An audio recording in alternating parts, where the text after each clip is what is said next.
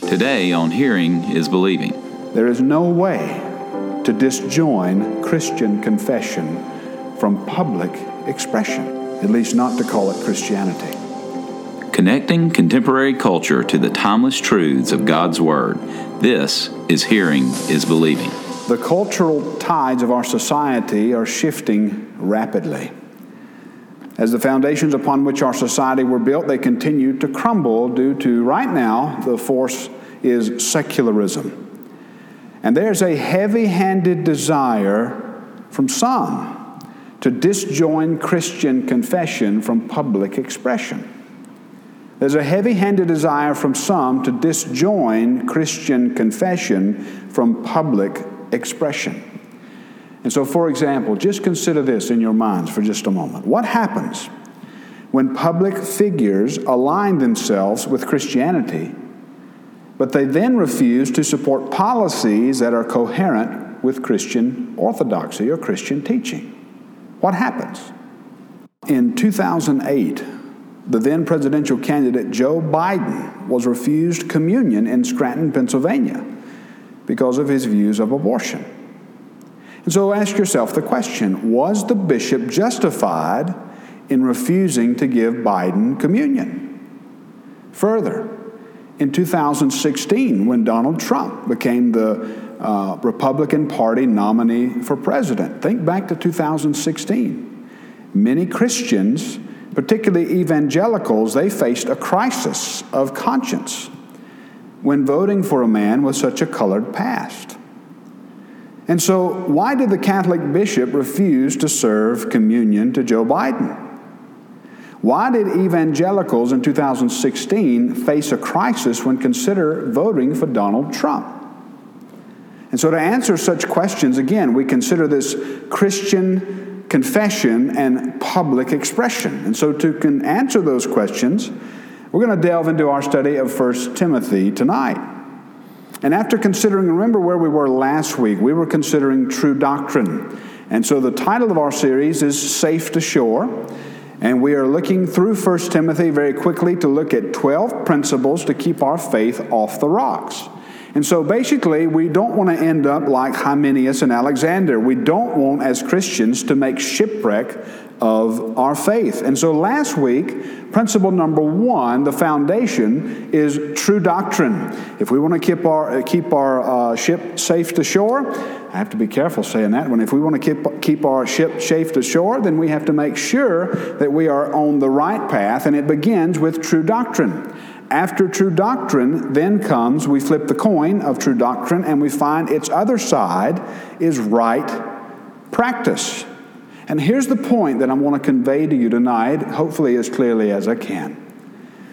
There is no way to disjoin Christian confession from public expression, at least not to call it Christianity. And as Richard Weaver so elegantly put it in his classic, ideas have consequences. And so, what we believe from the pew will be lived out in the public square. And Paul's warning here to Timothy is clear. Listen, we must guard truth to ensure that we are correctly influencing culture from our position as those who have received revelation, not the other way around, not the square influencing us, but us influencing the square. You say, well, what's the difference? One of those influences starts from above, while the other starts from beneath. And a theology from above will result in praise. And a theology that starts from below will only result in idolatry. And what's the difference between praise and idolatry? The difference between the two is literally heaven and hell. And the French, if we don't understand this, then the French, they seem to understand the implications religious belief has on the public square. And just in this month, and I'm not a regular subscriber to this, I was pointed to this by the seminary president that I just graduated from, Al Mohler. Uh, one of the most influential publications in France is Le Monde Diplomatique. Aren't you glad that I'm introducing you to Le Monde Diplomatique tonight? I don't even know if I'm saying the French right. If a Frenchman were here, you're not, he'd say, obviously, I'm not saying it right. So maybe you'd like to say the world, the diplomacy of the world, because that's what Le Monde Diplomatique means. But anyway, they ran a recent headline. Listen to this headline The Rise of Evangelical Christianity, with the subhead the fast growing evangelical movement is mainly ultra conservative, keen on prosperity, it is transnational, pragmatic, shrewd politically, and increasingly seeks ways to advance its right wing agenda. The rise of evangelical Christianity the rise of evangelical Christianity is of great concern for this French newspaper because they understand that as evangelical Christianity rises, the culture is affected. And here they're making a connection between evangelical Christianity and diplomacy. Evangelical Christianity and diplomacy. You say, well, what does that mean? Well, let's put it in perspective. Remember that the French uh, the, the French culture is overwhelmingly secular. Matter of factly, French culture, they don't even really recognize Protestantism. However, due to the rise of evangelicalism across the world, as well as other factors like the decline of the mainline denominations, as well as the decline of Catholicism, the most influential publication, the most influential newspaper for the elite in France is sounding the alarm that the evangelicals are coming. And the reason that this is alarming, remember this secularism views progress in a direction that is away from the traditional values of Christianity. So, for example, the traditional uh, definitions that Christianity holds to, like the definition of marriage, the definition of sexuality, gender, abortion, dignity, human flourishing. Secularists view progress as in the opposite direction of what Christianity holds dear. And listen to this the article quotes a Brazilian theologian. And thankfully, this was in English. The article quotes a Brazilian theologian who says this listen to this. The evangelicals are medieval in the worst sense. Politically, they change everything. We're no longer in a discussion between conservatives and progressives in a democratic context. When the government slogan is God is above all things, everything is called into question. So he says that he says that we evangelicals are medieval in the worst sense. Now, some of you love history, some of you could care less about history, so just bear with me for just a minute. Remember that the medieval times were also known as the Dark Ages. Why were they called the Dark Ages? Well, during the Dark Ages, the Dark Ages, marriage was defined as between one man and one woman. Abortion and infanticide were understood as a, an egregious evil. In other words, truth during the Dark Ages was not subjective. Truth during the Dark Ages was objective. And so, why is that a problem for a French newspaper named Le Monde? Why is it a problem for a French newspaper named The World. That's quite a title, isn't it? Of course, Le Monde, the, they would name it uh, The World. Remember that, that there again, we go back to history. Remember, the French had a revolution. And the French Revolution was secular. The French helped give us the philosophical foundations for postmodernism, which denies objective truth. The French also helped to give us something called deconstructionism. You say, well, what's the big deal with deconstructionism? I've never heard that phrase in my life. We tearing down buildings or something? What does that mean? Deconstructionism plays itself out in the way that we read the Bible. And according to deconstructionism, meaning is derived from a text based upon what you think about the text, not necessarily what the author of the text intended to say. Christians, by contrast, we believe truth is real, and knowledge of the truth is also real. Further, we confess openly and boldly that there is no way that we can remain silent about our faith. And on that point, Christians and Le Monde agree. Even if the newspaper calls our beliefs backwards and medieval, the attempt of the secularists will be to silence us. And if they can't silence us from speaking, then the attempt will be to allow us to only speak in a place like this, in a church, in our holy huddles, not in the public square, and surely not in the voter's booth. However, we cannot be silent. We as Christians must bear witness to what we have seen and heard. Did you know today, today, a Christian broadcaster on the radio, a Christian teacher, if he says the word homosexual, the word suicide, or the word abortion, he will be cut off from the airways. And in Canada, it's even worse. So the secularists will try to keep us silent, to keep the conversation in house. But we must remember that we as believers, we cannot be silent. Christian expression, Christian confession will always mean public expression. And so we're considering our, or continu, continuing, not considering, we're continuing our series, Safe to Shore, and we're on principle number two. And so we turn to our text tonight, where we're going to see Paul, he's going to connect true doctrine and good practice. True doctrine and good practice, or we could say what the Greek says, healthy practice, but we'll just call it good practice for the sake of clarity. And in an age where faithful Christian confession matters most, and understand that, faithful Christian confession, we are reminded that Christian confession is not just a matter of the head, it's a matter of the heart, the hands, the feet, the eyes, the ears, the toes, and I guess even your nose. The love of God concerns sound doctrine and good practice.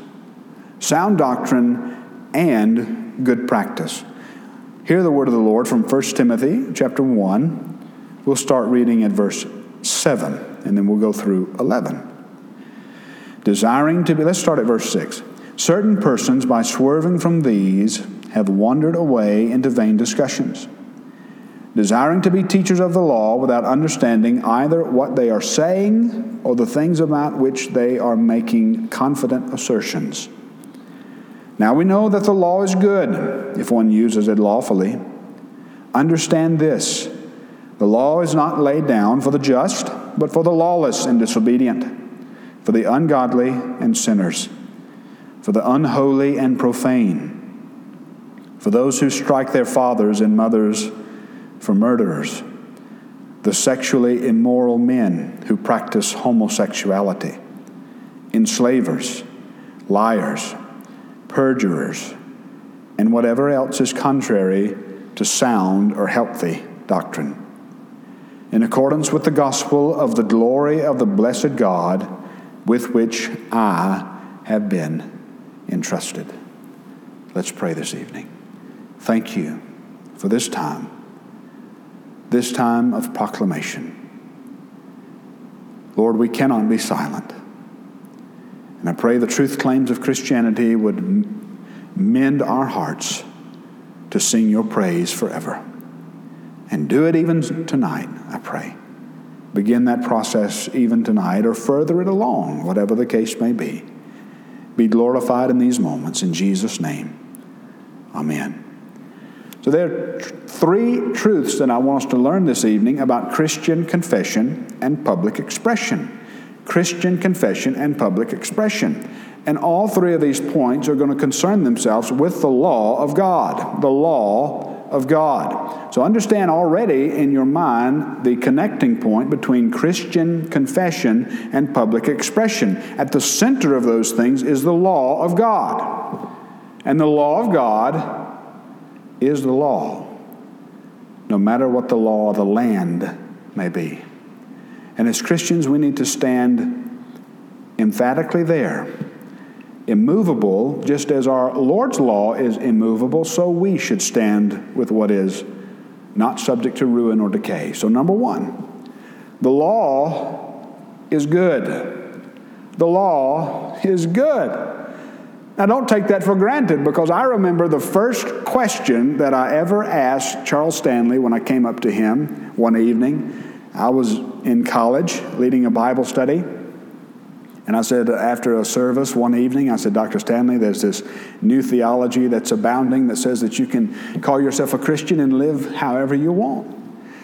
And in his gentle way, he just reminded me, uh, you know, there were 400 other people behind waiting. And instead of looking at me and saying, Why are you wasting my time with this simple question? He looked at me and he said, That's not a new theology. That's been around a long time. And there are some, there is a pocket of some Christian thinking that does suggest that. That suggests that now that we're under grace, the law doesn't apply. So they say things like grace gives liberty while the law enslaves. We are free in Christ. Listen. But as Peter reminds us in 1 Peter 2:16, we are not to use our freedom as a covering for evil. In other words, Christian confession is not anti law. The law, listen, reveals the gospel to us. And so, those people who think that the law no longer applies to Christians, they're called antinomians or antinomianism. Anti means against, nomos is that Greek word that means law. And so the antinomians or antinomianism says that, hey, Grace gives liberty while the law enslaves. But Peter says that we're not to use our freedom as a covering for evil. Christian confession is not anti law. Look at it. It's right here in verse 8. What does it say? The law is what? Good.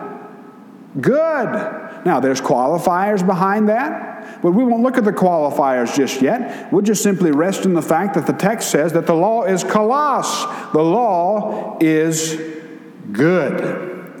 And so the law here refers specifically to the Torah. So let's go back to Hebrew school. We said Shalom, Shalom Sunday. Let's go back to Hebrew school tonight. The Hebrew Bible is divided into three sections the law, the prophets, and the writings.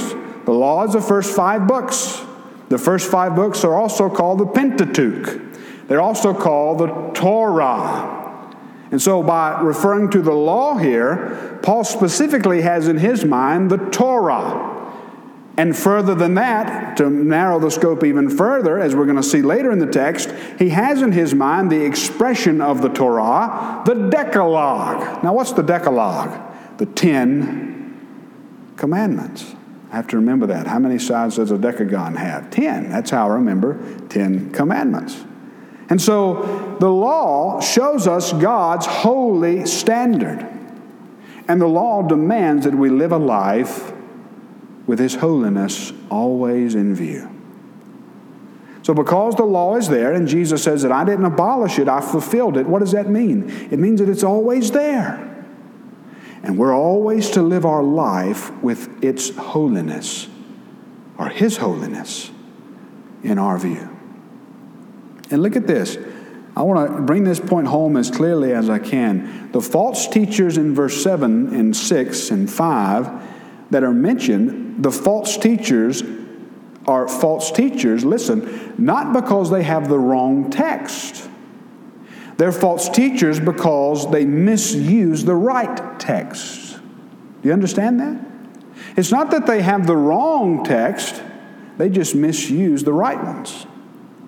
And so they take the Old Testament and they misuse it in such a way, then Paul just calls an ace an ace and a spade a spade. It says that they reveal their ignorance. The law was being used by these false teachers as a standard for Christian living. And that's incompatible, or that view that they were using it is incompatible with sound doctrine. And so their angle of approach, how they're coming at the law, is entirely wrong. Or, better yet, just let the Bible speak, their angle of approach is ignorance. Ignorance. And ignorance is a, is a foul thing, especially when we're talking about eternal matters especially when we're talking about uh, impacting souls forever. You want to avoid that word being ascribed to you and your methods as ignorance.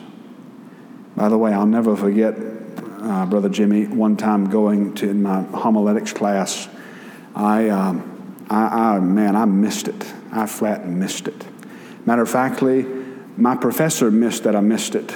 And it took one of my colleagues to raise his hand and say, Hey, buddy, you blew it. And then I tried to come back and I tried to say, I tried to make an excuse for myself, and I made it worse. I put my foot in my mouth because I said something to the effect of, well, I want, because he gave us one of those Old Testament passages to preach from, and those are difficult anyway. And I said, well, I wanted to skip over this so that I could get to that. And he stopped me and he said, so you mean to tell me that you decided to skip over the gospel so that you could get to some other detail in the text? And you left me without anything to say. But the point of telling that story is simply to say that I would rather get it wrong in a setting like that with a bunch of seminarians when I'm in training than to get it wrong here tonight or in another setting. You don't want ignorance to be eh, ascribed to your teaching, to your life, to your ministry. Ignorance is not what you desire, but that's exactly what Paul says. Their angle of approach is entirely wrong or it's ignorant. And so then the good use of the law, and there is a good way to use the law, listen, the good use of the law is to use it the way that God intends. You say, well, how does God intend us to use the law? Well, thankfully, I believe that there's a couple of other books that were written prior by Paul, prior to his writing Timothy, that he is assuming that Timothy understands. You say, Are you just assuming? Are you reading into the text? No, I'm looking at verse 8 where it says, Now we know. In other words, I believe by that one little phrase, now we know, Paul is calling to Timothy's remembrance what he has been taught in the past. And you say, Do we have a record of what Timothy has been taught in the past? The closest we can have is from the mouth of the man who taught him. So, for example, what is the good use of the law? What's the intention of the law? Well, consider Romans and Galatians, Romans 5 and Galatians 3:19. Romans says, "The law came in to increase the trespass." So why did the law come? To increase the trespass. But then listen to this beautiful phrase. But where sin increased, grace abounded all the more. You see the qualifier? The law in the New Testament never stands by itself, it's always qualified because the law has a terminus, the law has an end, and the end of the law is Christ. And if we are in Christ, we are in the fulfillment of the law. So consider Galatians. Galatians, and I love this. Why then the law?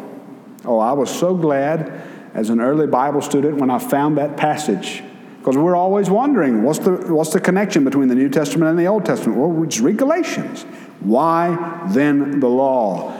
The law was added because of the transgressions. Now listen to the spin. Until the offspring should come to whom the promise had been made and it was put in place through angels by an intermediary. In other words, the law needs proper application. And the law cannot have a right application outside sound doctrine. You say, well, what is sound doctrine? The gospel. You say, what is the gospel? It's Jesus sent, crucified, resurrected, ascended, and coming again. That's the gospel. And who's at the center of the gospel? Jesus. Jesus is the gospel. And so these false teachers were false because they were, guilt, they were guilty of applying the law without the gospel. They were guilty of applying the law without the gospel. They missed the until or the but statements that Paul laced in his ministry, founded his ministry upon. And so the law is good only when applied with the gospel. Otherwise, the law can only do something. And what the law can only do is reveal sin and shortcoming. So, in other words, the law frustrates if left to itself. But the gospel liberates.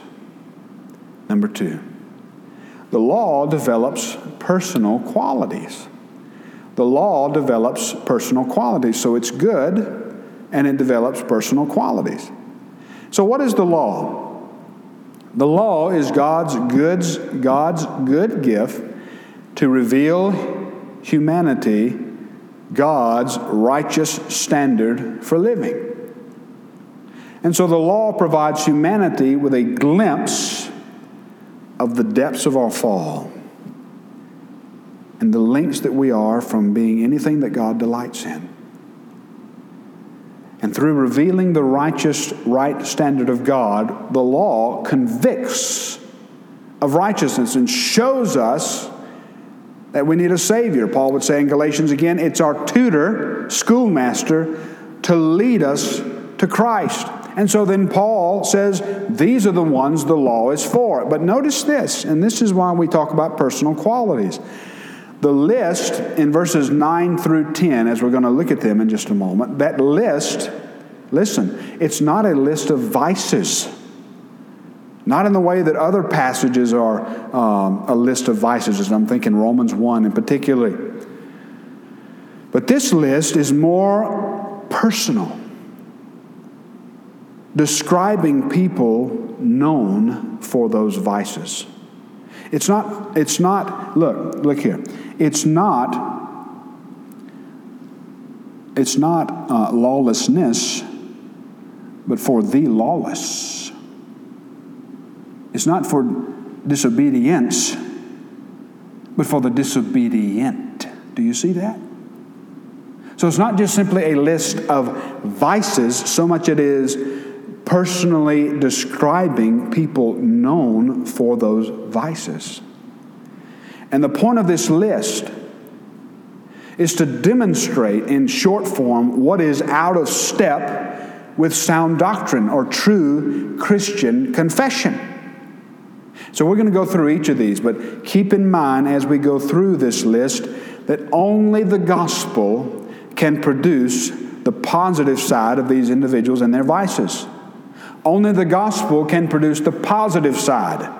The law can only point out a sinner's sin, but only the blood of Jesus can wash sin away and make one whole again. So let's consider these.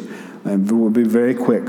Lawless and disobedient. Who are they? They're people living as if there's no law. These people are authorities all unto themselves, and to the lawless, truth is relative because they and their opinions are the sum total of truth, to which we should say, How shallow. Then we have ungodly and sinners, and these are the ones who are unsaved. These are the ones who are separated from God. And then we have the unholy and profane. These are the irreverent. These are the ones who have no regard for the sacred, and they're devoid of holiness, and therefore are incapable of pleasing God. And then look at this next one here those who strike father and mother, murderers. These are the violators of the fifth and sixth commandments.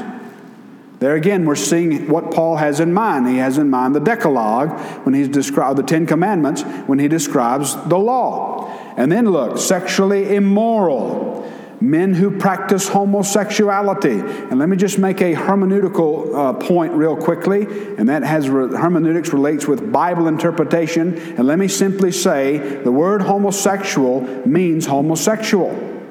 It means what it means here in the text. Our context is not removed from what it means from this text. And so, in other words, these are the violators of the seventh commandment. They're out of step with Christian confession. And then we have enslavers, liars, and perjurers, those engaged in the slave trade. Liars and perjurers. These are the violators of the eighth and the ninth commandment. And so look at that list again. Within that list, we see Paul focusing on commandments 5 through 10. Why does he not focus on commandments 1 through 4? Well, the commandments are broken down into the first four, which have to do with our vertical uh, relationship with God, and the next six, which have to do with our horizontal. The purpose of the commandments are if you get things right vertically, the horizontal will take care of itself. If you get things right between you and God, then you and your neighbor will live in harmony. And he doesn't concern himself with the first four because he wants to make the point that these descriptors can only be applied to those who are in violation of the first four. If you don't have the first four, this is Paul's point to these who are uh, using the law wrongly. If you don't have the first four, then there's no way that the rest of the six can fall into place. And the only way to make the first four true is for the gospel to be applied. The blood of Jesus, a relationship to God through Jesus. So, Paul's point in missing the first four is to make the point to the teachers to say, hey, you think that you can get the first six, the, the bottom six right without the first four? Paul says, no way. It can't happen. And Paul begins to discuss the commandments. Look at where he begins, and I'm going to say this very quickly. With those who strike father and mother. Why does he begin there? Why does, when the Ten Commandments make the shift to the vertical to the horizontal, why is the first thing that's mentioned honoring mother and father? I believe that honoring parents is the first moral choice that an individual can make. And why is that important for Christian confession? Listen, everything cascades into chaos once the family is set aside.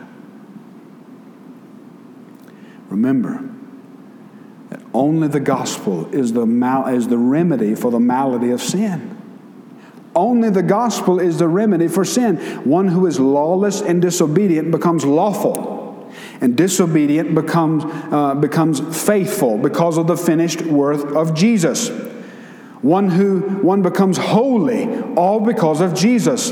Faith in Jesus will keep you from dishonoring father and mother, from becoming a murderer. Faith in Jesus will keep you sexually pure, morally right. If you were once any of those things that's listed there, if the law of God could look upon you and say, lawless, disobedient, ungodly sinner, disrespectful, murderer, sexually immoral, homosexual, slave trader, liar, if the law could look and say, those things are true, listen, faith in Jesus can wipe all of that out. This is sound doctrine. And sound doctrine is always lived out. There was a man born blind who had a testimony about Jesus. When the law keepers were accusing Jesus of blasphemy, he said, I don't know about all of those things. But this one thing I know I once was blind, and now I see. Jesus found that man that the law had cast out. He healed him of his blindness and he invited him to walk with him. You say, what's the point in telling that? Because what we believe matters in everyday life. There are so many people fumbling about, blind, deceived, and darkened. What we believe matters. It matters most in our lives, and it can matter in theirs too. It can matter in your life. What we confess about Jesus matters not just here, but everywhere. Because there's not one square inch, to quote another uh, Dutch theologian, Abraham Kuyper, there's not one square inch from which the Lord of heaven and earth does not declare, Mine, mine, mine. And He does that with your thoughts, with your finances. Go down the list with the way you walk, with how you talk Everything God says is mine. Number three, and this is just a summation point of every other point that we've already made, the law leads to the gospel. Listen, sound doctrine is the right application of the law. And the right application of the law is the realization that we are incapable of living to its righteous standard. Apart from grace, I would be all of those things mentioned in verses 9 through 10. You would too. Apart from grace, that list describes me and you. But because of Jesus and my faith in Him, I am none of those things. I once was lost, but now I'm found. I once was blind, but now I see. I once was all of those things, but now I am saved by grace. An authentic faith, listen, is a faith that is lived out. You can't be a Christian with any of the lists that's above. You can't be, you can't not, and listen, listen to the other side. Not only can you can't be a Christian with what is listed above, listen, you can't not be those things above without sound doctrine. Because Jesus came to fulfill the law, not to destroy it. And his fulfilling the law means that what he fulfills, he applies to us. And you say, how does he apply that to us? Faith in him. Faith in his finished work. Faith in Jesus. Sound doctrine is too powerful for us to keep silent about because the glorious gospel that God has entrusted to us, listen, is not just the way to life, but it is a way of life. So we live consistent with our calling to live a life fully pleasing to God. And if we're out of step with God, because we're anything in those verses 10 through 11, or 9 and 10, it means that we are out of step with Christian confession and true doctrine. In other words, we are, we are not faithfully confessing Christ. And so just remember this tonight. Remember, ideas have consequences. And Christians live lives of faith fully pleasing to God. That's what we do. Now, that doesn't mean we'll always be perfect, but that means we always have as our ambition not to cover our sins, but to live a life pleasing to God. And so, my question to you is do you know sound doctrine? And you say yes. To which I'll simply say, Show me. Don't tell me. Show me. Sound doctrine will always be lived out. Christian confession always means public expression. Thank you, Lord, for the hope that you give us of a crucified, Savior for the sins, my sins, and the sins of the world. A risen Savior to offer life to all of those who by faith trust. And a coming again Lord who will finally end all the deceptiveness, all the turmoil, all the strife, all the sin in our world. Hasten the day. Take us with you. Wherever you may go, that's where we want to be. And it's my prayer, Lord, that for all of those within the sound of my voice, they would be those who right now the Spirit is evaluating their life. Show us, Lord God, where we are not faithfully confessing you. And help us to come to you by faith and declare your Lordship over that place in our life. Keep us, we pray, in Jesus' name. And all of God's people said, Amen. You're listening to Hearing is Believing. For more information or to contact us, please visit hearingisbelieving.org.